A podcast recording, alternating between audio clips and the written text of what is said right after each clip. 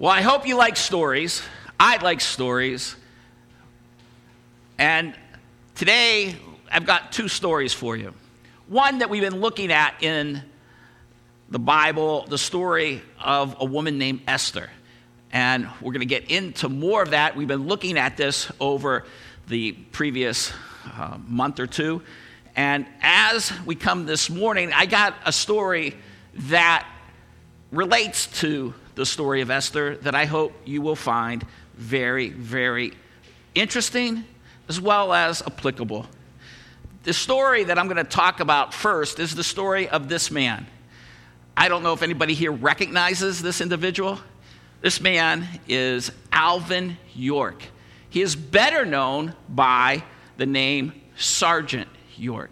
Just kind of a show of hands. Does anybody know who he is? Raise your hand. Oh, okay, a few of you.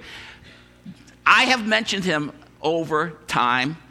It is because he is one of my greatest heroes of all time. Alvin York, Sergeant York, fought in World War I. World War I is a war, incredibly, that I know somebody who fought in it. I don't know if anybody here knows anybody that fought in World War I, but my grandfather, the one I often mentioned who died on March 18, 1968, was in World War I. And it has always fascinated me how my grandfather fought in that war. But this man, this man from Tennessee, was one of the greatest heroes of that war, one of the greatest American heroes ever. I'm going to tell you his story today, and I'm going to tell you more next week because I want to get part of it this week, and hopefully you'll come back for more of it next week. But the reason I'm telling you the story is how incredibly this story fits with our story in Esther in the sense of there's some principles in it as well as current events. Like, number one is this will tell us as we'll watch Alvin York's story, Sergeant York's story play out about God's invisible hand. We've been talking in the book of Esther how God works in mysterious ways, and especially as He can send angels. And if you've heard this before or about a guardian angels, you wonder, is that something that's made up? That's actually in the Bible, Psalm 91. We also learn from the Bible how God sends angels unawares to people who are believers in Jesus Christ. That's an incredible thought. That's Hebrews 13. We know that God works all things together for good for those who love Christ Jesus. And he is gracious to all people, people who know him as their Savior and people who don't. And we're going to watch how God had his hand on Alvin York.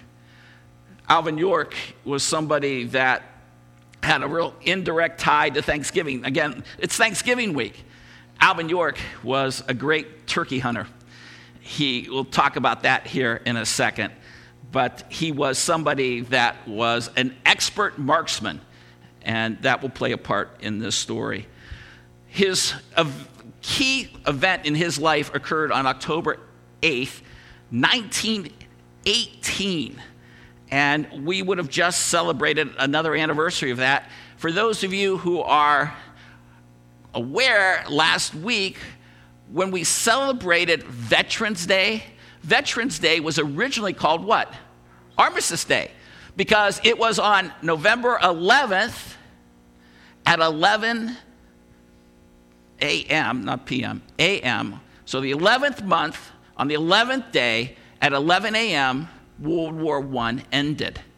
And it is um, the anniversary that we just celebrated last week. So these events that, that we're going to be looking at on October 8th, 1918, play a key role in the end of World War I. And then lastly, this story does have, I think, a great input into the end of World War I that will have a great impact on the Jewish people. Alvin York was born on December 13th, 1887. He was born in a uh, little town called Pall Mall, Tennessee. It was an extremely rural area. His parents didn't have a lot of money and they needed the kids to work the farm. So he only goes to school for three or four months. And then his father pulls him out. When they need food, because as even a young man, he's an expert marksman, he's told to go up into the mountains go hunting, and he'll bring back turkeys, he'll bring back other wild game. And he is developing his skills while hunting to become an expert marksmanship, marksman.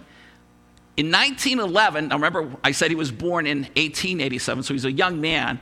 His father unexpectedly dies. And that plays a key role in the real life story of when he gets drafted because his mother doesn't want him to go to war. His mother will appeal that, that about being a conscientious, conscientious objector to the war. If you ever see Alvin, uh, Sergeant York movie, it'll play out that he's the conscientious objector. It's not. The real story is, is that his mother uh, uses that appeal so that she doesn't lose her son in the war. So when the father dies in 1911, it puts more pressure on him, more hunting, but it also causes him to be wild. He is angry at the world, angry at life, and he begins to drink and become a wild man.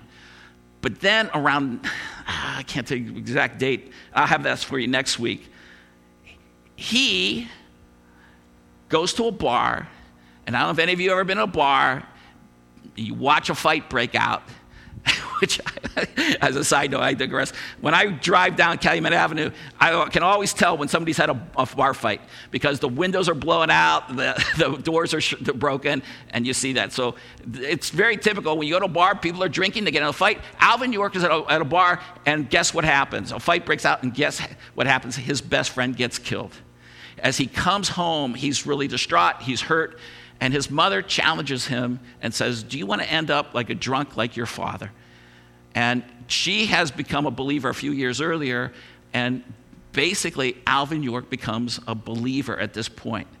And it's really important that you understand this because uh, in the movie, if you ever watch his movie, he'll talk about the fact that uh, they'll talk in the movie like a bolt of lightning came down, almost kills him, and he makes him reflect upon his life. But when they were making the movie, the producers of the movies asked him about his conversion, and he said that when I finally came to Christ, it was like lightning hit me, and my life got radically changed, okay? And that's what I want you to understand, because when you become a believer in Jesus Christ, your life should radically change, all right? So, what happens on October 8th, 1918, is just almost like superhuman action movie that is incredible. Now, if you ever watch a, an action movie and you watch that something is uh, happening with your hero, some of these movies get absolutely incredible when all of a sudden it's like one guy versus a thousand. right? and, and, we'll talk more about this next week, but there's where you come in and all of a sudden you're the, you're the superhero and there's 200 people and they've all got guns and they're all shooting and they never hit you. And then you're the one that gets through and you just watch this movie and you say, this is incredible. This is, this is nuts. Nobody would, nothing like this would ever happen. But on October 8th, it did. On October 8th, it wasn't made up. On October 8th, in the Argonne Forest on the Western Front, Alvin York did something that I still get teared up about. Because the Western Front is the line pretty much between Germany and France, and here's the Argonne Forest. And when you hear that expression, all's quiet on the Western Front, I don't know if anybody ever saw the original movie. As a side note, the original movie from back around in the early 1920s. Do you know that movie is all about how the writer didn't want to, the movie, excuse me, the book was, was all about how he wanted to show the horrors of war and also show that it wasn't the Jewish people as the cause of World War I's loss for Germany. So Hitler, when this movie is out, won't show it in Germany because it shows the horrors of war and it shows the Jews were not the ones responsible for the Germans losing. But what you need to know, if you ever hear this line, all's quiet on the Western Front, that in this forest, it was the site of some of the worst and horrific battles. And I'm going to go between two slides. What I'm going to show you is just heart wrenching because this here is the cemetery that's in the Argonne Forest now. It has more dead of Americans than any place in Europe. There are over 14,000 soldiers who were killed in World War I, mainly in that Argonne Forest area. So, this is mainly that Argonne Forest, and most of them from the battle that I'm about to tell you about, Alvin York. In this battle, what happens is that as York and his troops are moving towards the front line, it's on October 8th, on a foggy morning, that all of a sudden the Germans start shooting around 6:10 a.m. in the morning. His commander, Alvin York's commander, says, "Hey, we got to stop this, and we're pinned down, and they're being killed. All his, all the soldiers, there's no escape. There's no hope for them." And then what happens is, is that his commander, and I'm going to go through the exact route next week, will send Alvin York around the flank, and all of a sudden his, he's got like 14 guys with him, and they start getting killed. And then all of a sudden, something takes off in York's mind. And he starts, at least in the way they portray it in the movie, is that he feels as if, like, I'm hunting turkey. And he begins to start to pick off the Germans at the end and begins moving through the gunners. Again, there's like, I, if I'm going to say this number, eight to 10 machine gun turrets. They are just bearing down. The, the Americans are being killed. And he starts going one by one by one. He's behind the enemy lines and he's picking them off. And he says in the movie, it was like if you if you shoot in the middle, the turkeys all run. But if you shoot on the end, the turkeys don't know the other one's shot. And when it's all said and done, you have to, he begins going like from section to section to section, and he begins capturing Germans. So not only is he killing them, but he finally comes to this one center where these Germans are in this turret, and all of a sudden the, the German commander yells out in English something like, I give up. And because of that, York begins to say, All right, well, then go to the next one and tell them to stop. And on this foggy morning, as the Americans are fighting, and all of a sudden the shooting stops, down comes the road with Alvin York, Sergeant York, with, I get the exact number, I think it's 132 German soldiers. He'll kill 30, he will kill 25 himself. What is the exact number? Yes. His heroism resulted in 25 German dead and the capture of 132 more. He will receive over 90 medals, including the Medal of Honor. But what you need to know, how this ties in, is when they, the war gets over, because this is like a month before the end of the war, General Pershing and the other generals are about to give York the Medal of Honor. Do you know they don't want to give it to him? Do you know? I've never heard this before. They don't want to give it to him. Why don't they want to give it to him? Because they don't believe he could have done it. They literally take him there after the war and they say to him, How did you do it? How did you do it? They make him walk through how he did it. And this is a direct quote York, how did you do it? The general asked. And he said, Sir, it is not manpower. A higher power than man power guided and watched over me and told me what to do. Sergeant York became the reluctant war hero. We'll talk more about his life next week because it's amazing what he did, but it's clear God's favor was on his hand. And it is God's favor that protected him. And it is God's favor that we're talking about. Favor is when God does bless. God has a positive thing in your life. And that's what we're seeing in the book of Esther. If you have a Bible or near someone, turn in your Bibles to the book of Esther. Esther chapter 5 is where we're at. But let me just tell you, as we look at this story of Esther, we are seeing, we are seeing a story of God in the midst of trials and difficulties can put his favor on an individual. And it's really important that you have a right perspective and a right understanding of this because, like I alluded in the uh, welcome this morning, we're not talking about a health, wealth, and prosperity, that everything is always going to work out. There were believers in World War I who got killed. I got that. But when God wants you to get something done, He'll do it. And Esther will be one of the greatest pictures of somebody who had God's favor on their life. And I can tell you, as we're going to look today, how important it is to live life with God's favor and not without not having it. Our story plays out that if you were with us, chapter one is a true story about a king who really lived back in 480 some BC. Oh, that's history. That's so long ago. But the reality of it is, we know historically that this king really lived. His name is, in some Bibles, Ahasuerus, in other Bibles, it is Xerxes. It is a story that is fascinating because here you got this king that, as we studied it, was preparing for a battle in, in, um, in his day with Greece. The 300 is a movie that some of you have even seen yourself. That that is a battle that comes out of chapter one indirectly, even though it's not mentioned in chapter one. It is in chapter one that the king is preparing for the battle. And through that process, through a drunken stupor, wild night, he gets angry and he gets rid of the queen. And this is why the crown is here, because his queen is deposed, and now he's got to get a new queen. And when we went into chapter two, we see that there is a new queen. Now, this isn't a real picture, but this woman is a Jew who is named Esther. We learn about her and her cousin Mordecai in chapter 2. Some of you have heard the story of Esther and think, oh, it's this wonderful, beautiful, beauty pageant love story. It's not. It is a decadent, sexually immoral, incredibly vile contest.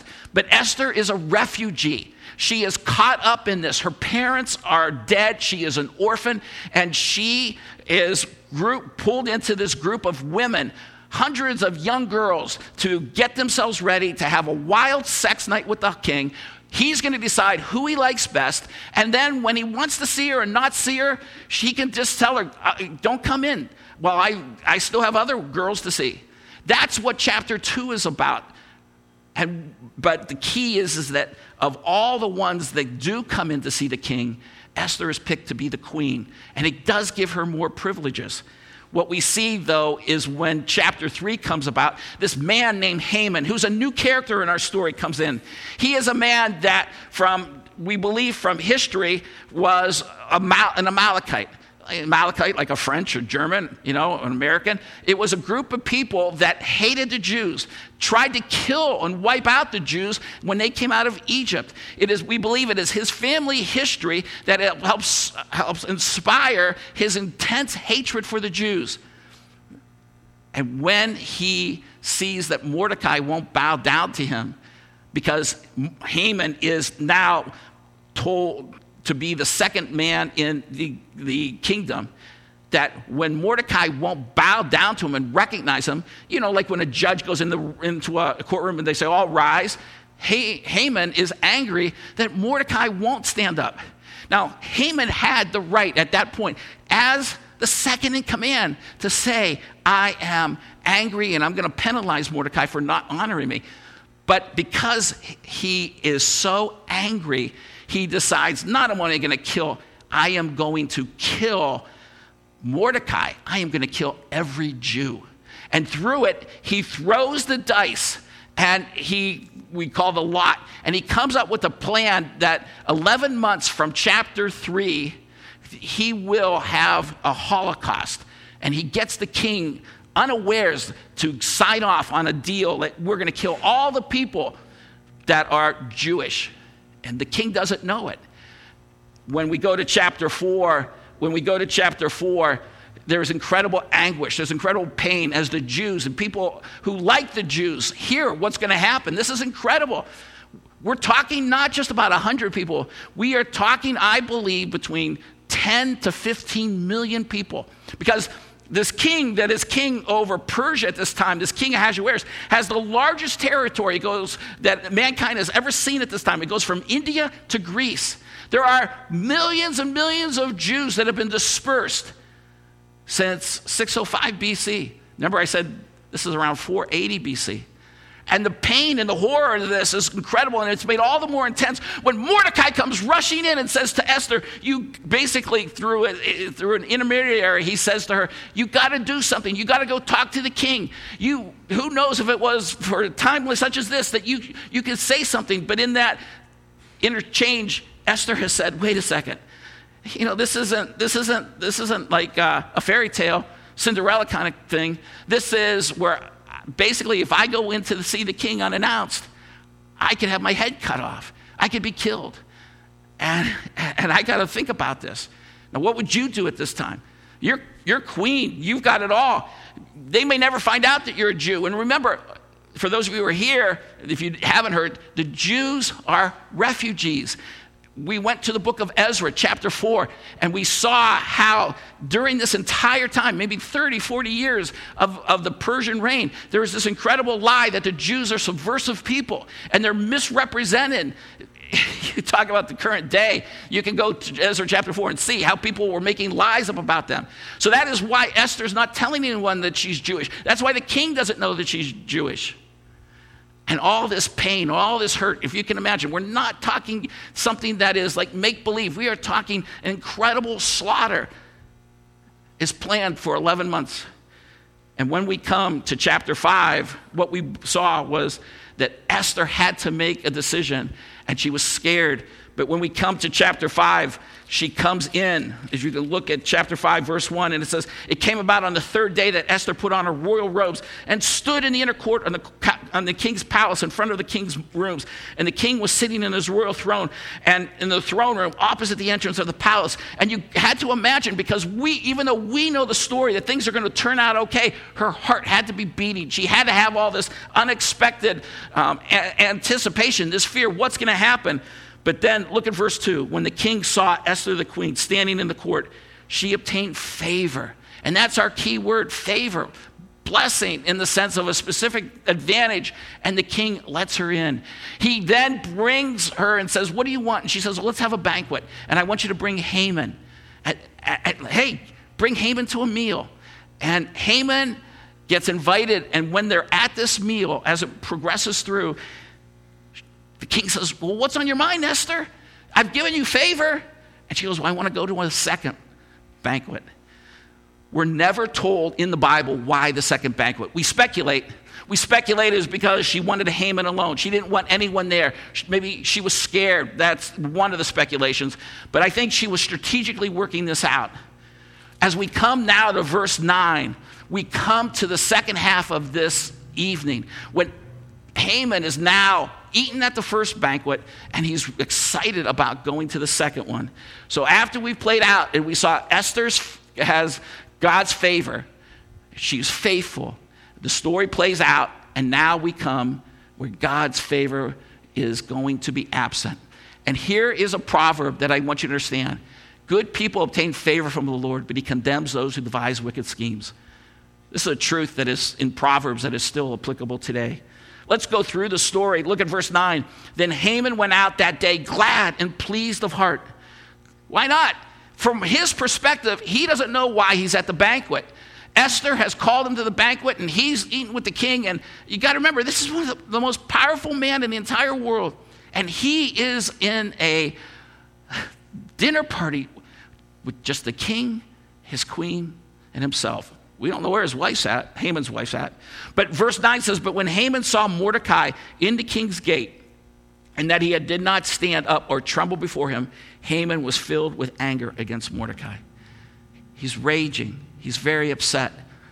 It's like, it's incredible because Haman has everything, but one person, one little thing won't go right and he's irate. Verse 10 Haman controlled himself, however, went to his house and went and sent for his friends and his wife Zeresh. Zeresh is a Persian name, so I'm not going to go into that deep detail, but now he's like, I want to share my anger. You ever like something happened to you, you just want to tell people what happened and how it affected you and what you went through? That's sort of what's going on right here.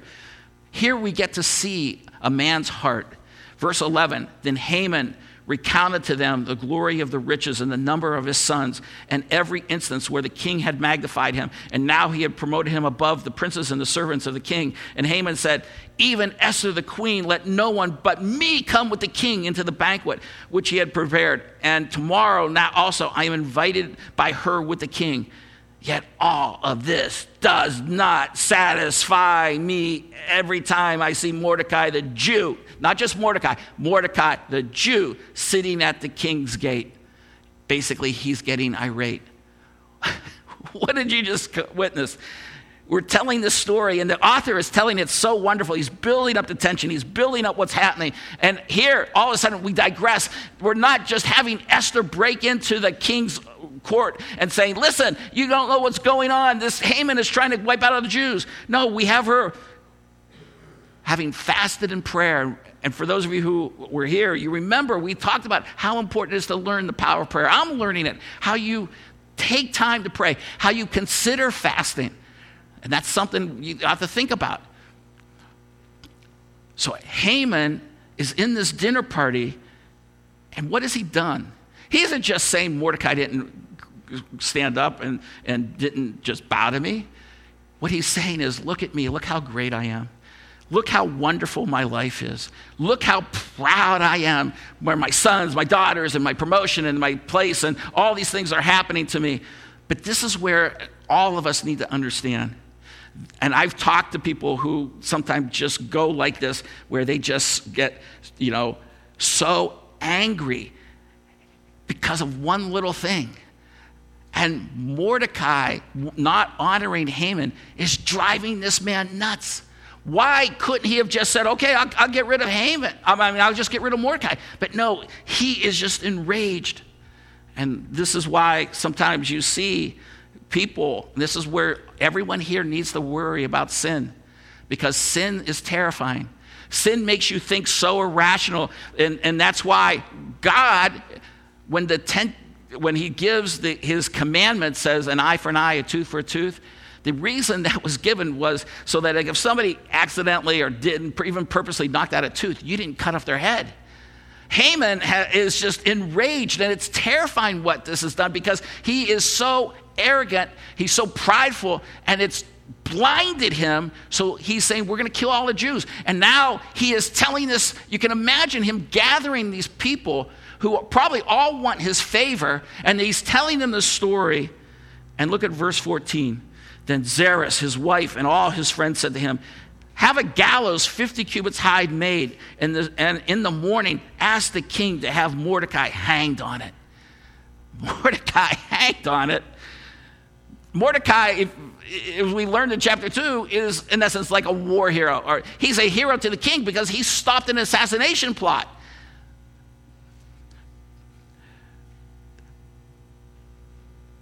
But he hasn't been honored yet. This is part of the reason we have this delay. We'll pick up more of this in a couple weeks. But right now, it's have a gallows 50 cubits high, verse 14 said. And, and, and in the morning, ask the king to take Mordecai, have Mordecai hanged on it. Then go joyfully with the king to the banquet. Basically, go kill somebody and then have a fun dinner. And this is often like when we talk even about how, how in Germany in World War II, they, they, they would send people to the gas chambers and then just have their meals and have their Christmas celebrations. Ridiculous. But that's exactly what they're saying. And they're saying, Go joyfully. You have to underline, joyfully. And the advice pleased Haman, so he had the gallows made. So, how this is going on, and the idea that it's 50, 50 cubits high, it, we, we know the translation is 75 feet. What I want you to understand, this wasn't like out in the Wild West where you take a rope and you hang somebody. We know now that, to give you the idea of the king's favor is absent, Haman's, Haman's pride gives him no peace. He's absolutely has no peace. What we know is this. This is fascinating. These are rock and stone um, um, um, cuttings from Persia. And the gallows are not ropes. You, can you see? These are sticks. These are where they basically, what they did was impaled you. Okay? And, and so we know that the previous king of Persia, Darius, at one time took 3,000 people to kill, to show the, you know, the area that they were taking over. You mess with us, you don't just die, you get impaled and you slowly die. It was a horrible way for someone to die. It is the method from which the Romans will develop, the Romans will develop the concept of crucifixion. which becomes the all time worst way for anyone to ever die. So we don't think necessarily that it was 75 feet of one pole. Maybe he would have built a platform that would have went up and then you, you stick the stick on top of it. Can you imagine how horrible of a death that would be? How enraged you have to be? But Haman is prideful. And what I want you to understand is that when you have pride and you don't have God's favor, you really don't get it checked.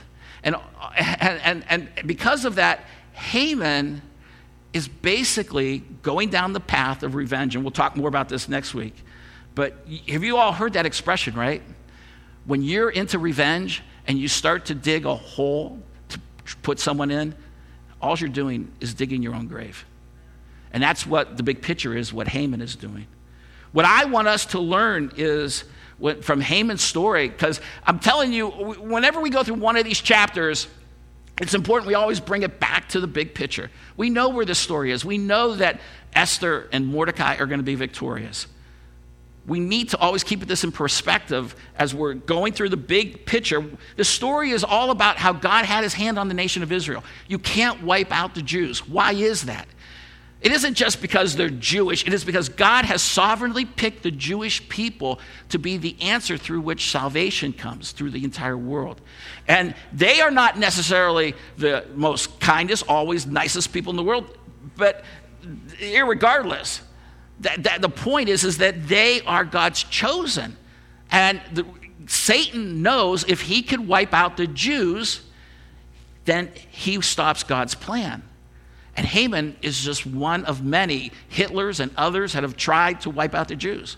But God has told us as Christians, we need to favor them, we need to honor them.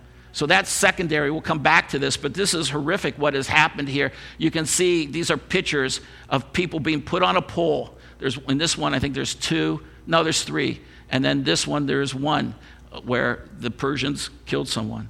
Well, what can we learn from this? What I'm just going to go through two of these today is I want you to understand fear pride. You see, when we look at the story here, I think it's very, very important that we understand that God, God tells us over and over and over that basically, if we have anything, it's because He has given it to us. The, there's a verse in the Bible, let me get my exact notes here. Yeah. Is that Haman was a prideful person, and he's a great model of what pride can do to you. The Bible talks about Pride goes before destruction, and a haughty spirit goes before stumbling. Listen, are you a prideful person? This is something you need to be aware of. As unbelievers, incredibly, we all are. When the Bible says all have sinned and all fall short of the glory of God, if you haven't come to Christ, then there, there's a function of pride working in your life. And you need to understand this pro- proverb pride goes before destruction, and a haughty spirit before stumbling. Warren Wiersbe said, Didn't Haman know that pride goes before destruction and a haughty spirit before a fall? Anybody who boasts about position, wealth, family, or anything else ought to heed the words of John the Baptist. John the Baptist from the New Testament, the forerunner of Christ, said, A man can receive nothing except it is given to him from heaven. Do you realize even today in 2023, if you have anything good, it is because of God's grace and mercy on your life? The Apostle Paul recognizes there's a church in Corinth and they're kind of arrogant. Remember, we went through the book of 1 Corinthians and it dealt with being arrogant. And he challenges them. He says in, in 1 Corinthians 4, he says, For who makes you different from another? And what do you have that you didn't receive? Now, if you did receive it, why do you glory if you didn't receive it? Listen, all of your talents, all of your abilities, your, your privilege of being born in America in a world that is would, all trying to come to America. Even as crazy as America is, people still want to come here because of the incredible privileges. Even today, we should all recognize it was given to us, the grace that God allowed us to come to this, to this, to this country. Listen, God hates pride. And you need to understand if you are prideful, then you are in trouble today. I found this pastor from Dallas. His name is Allen Parr, Dallas Theological Seminary. And I'm sorry you can't, if you can't see it real well. He came up with this list 15 subtle signs of pride in your life. I'm going to go through these real quick. Maybe I'll, I'll elaborate more next week. But I want you to understand is that number one, if, you're, if you are a person who assumes you already know something when someone is teaching, okay? Number two, seeing yourself as too good to perform certain tasks. Hey, would you do that? Would you pick that up? Would you, would you mop that floor? No, can't do that. Number three, being too proud to ask for help. There are people sometimes you offer your help, they won't take it because why? They're too prideful. Feeling the need to consistently teach people things.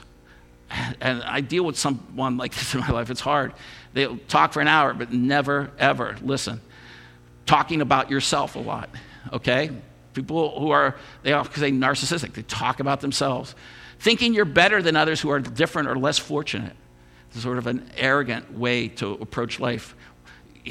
You know, um, when you disregard the advice of others, when you are consistently critical, when you're consistently needing attention and affirmation, you're unable to receive constructive criticism, you're overly obsessed with your own physical appearance, okay?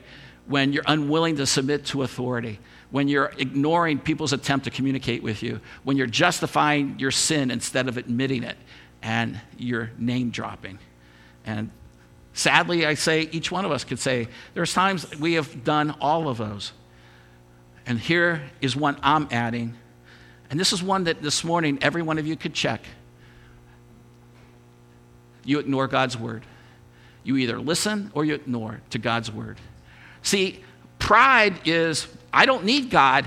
I don't need him to tell me what to do. I don't need to read his Bible. I don't need to know his way of salvation. I don't need to know the way he lives, wants me to live.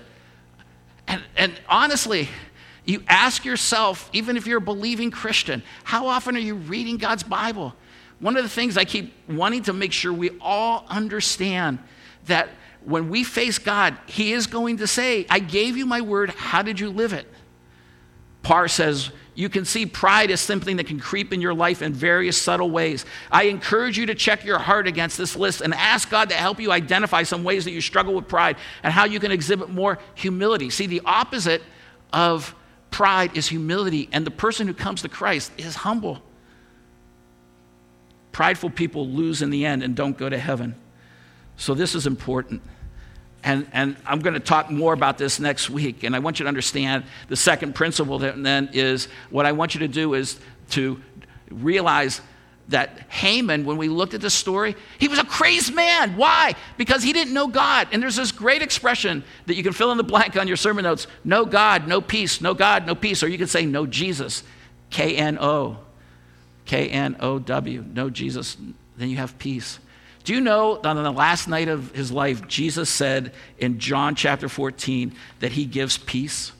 A peace that, that we now know surpasses all understanding? That today we live in a world where people have no peace. The drug industry, where people are spending billions of dollars every year to find answers to give them peace. And I bet you even some people in this room are looking for answers for peace. When the actuality is peace starts with a relationship with Jesus Christ. And that could, lack of peace impacts your pride. It acts you to act irrationally, acts you to have, causes you to have no tranquility in your life. That's what peace is. Haman, you can look at him just saying, think about this. You're the second person in command in the world's greatest empire of time uh, at that time. You have everything going for you, but you can just imagine his rage, his lack of peace. And it's ultimately because it's very evident. A man who wants to kill millions of people, women, children, let alone men, has a man that doesn't know God. He is no, no one who knows God. And then it comes out in his life. Connect the dots. And then look at your own life and be honest. The reason you lack peace is because you don't know God. And I will never forget, there were things in my life that I looked at prior to me becoming a Christian and saying, why can't I have peace in this life? Why am I having these problems? And when I became a believer, things changed and I began to see solutions and answers that come only through a relationship with Jesus Christ. So we just want to finish. There's good news. There's this thing called the gospel. And the gospel of Jesus Christ breaks down, we've done it here at Christian Fellowship Church from 1 Corinthians 15 through these five concepts that you need to understand, these five topics. Number one is that all have sinned and all fall short of the glory of God. Everyone here, every hum, human, every person that you meet is a sinner. And the problem with that is, is that sin separates you from God, separates you from His peace, and more so guarantees that you will physically die and then face a spiritual death. That's why sin is a problem that is so significant. Not only do you physically die, but you also spiritually end up in a place called hell. And that's an uncomfortable topic, but the reality of it is, unless you are someone that is right with God, and God even will call it being born again, that you are destined for that place. And it needs to be made known. This isn't something that I'll watch, I'll read the cartoons in the newspaper every week, and every once in a while they'll have a cartoon of people in hell, and it's sort of like a game show kind of thing or some kind of fun type of thing. It is not. It is a place the Bible describes as a place of darkness, a place of isolation, a place of tormenting pain where you bite your lip and you bite your tongue for relief. Next time you bite your tongue, think about that. That if you never come to faith in Jesus Christ, that will be your source of entertainment. That is terrifying. Man's sin is so bad that the only solution is that God had to come to earth as a man. This is where we see God's love. For God so loved the world that he gave his only begotten Son. He came to earth. Jesus Christ is God. All that he did, where he walked on earth and, and did miracles, it was to prove that he was actually God who came as a human because the penalty for sin is the death of a human, and God has allowed there to be a substitute. And so the substitute was Jesus. And the way he could pay the penalty that all of us owe and the penalty that you owe is that he had to be God and offered up his eternal life. His, resur- his death, then, we call the substitutionary atonement. He pays the penalty that we all owe. His resurrection proves that the payment was received. But by faith alone, you have to receive this. And unless you do that, you're destined to not only have no peace in this earth, but no peace for all eternity. And the book of Isaiah says this there is no peace for the wicked.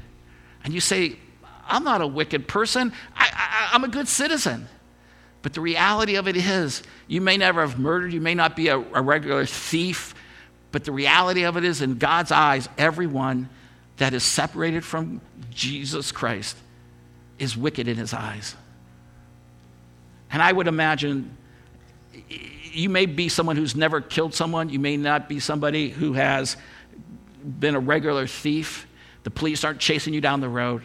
But I can guarantee you, in your heart where no one can see, you have immoral sexual thoughts, you have anger issues, you have pride issues, you have lying issues, because the Bible is clear that it is in your heart that hasn't been changed, that this wickedness continues to flow. Maybe you're an expert on how to control it. We even saw Haman was able to control it for a bit, but eventually it all comes out. And I want you to fear it. As I said, fear pride. So, what did these stories both have in common? When we looked at Alvin York's, Sergeant York's, all seemed lost. The Germans were surrounding them, nothing could stop them. Esther faced the situation where the king's edict couldn't be reversed. Then we saw both needed heroism. York stepped up, and God had his hand on him. Esther stepped up, and we're going to see the big picture that God's hand was on her. What you both need to understand is that this saved the Jewish people.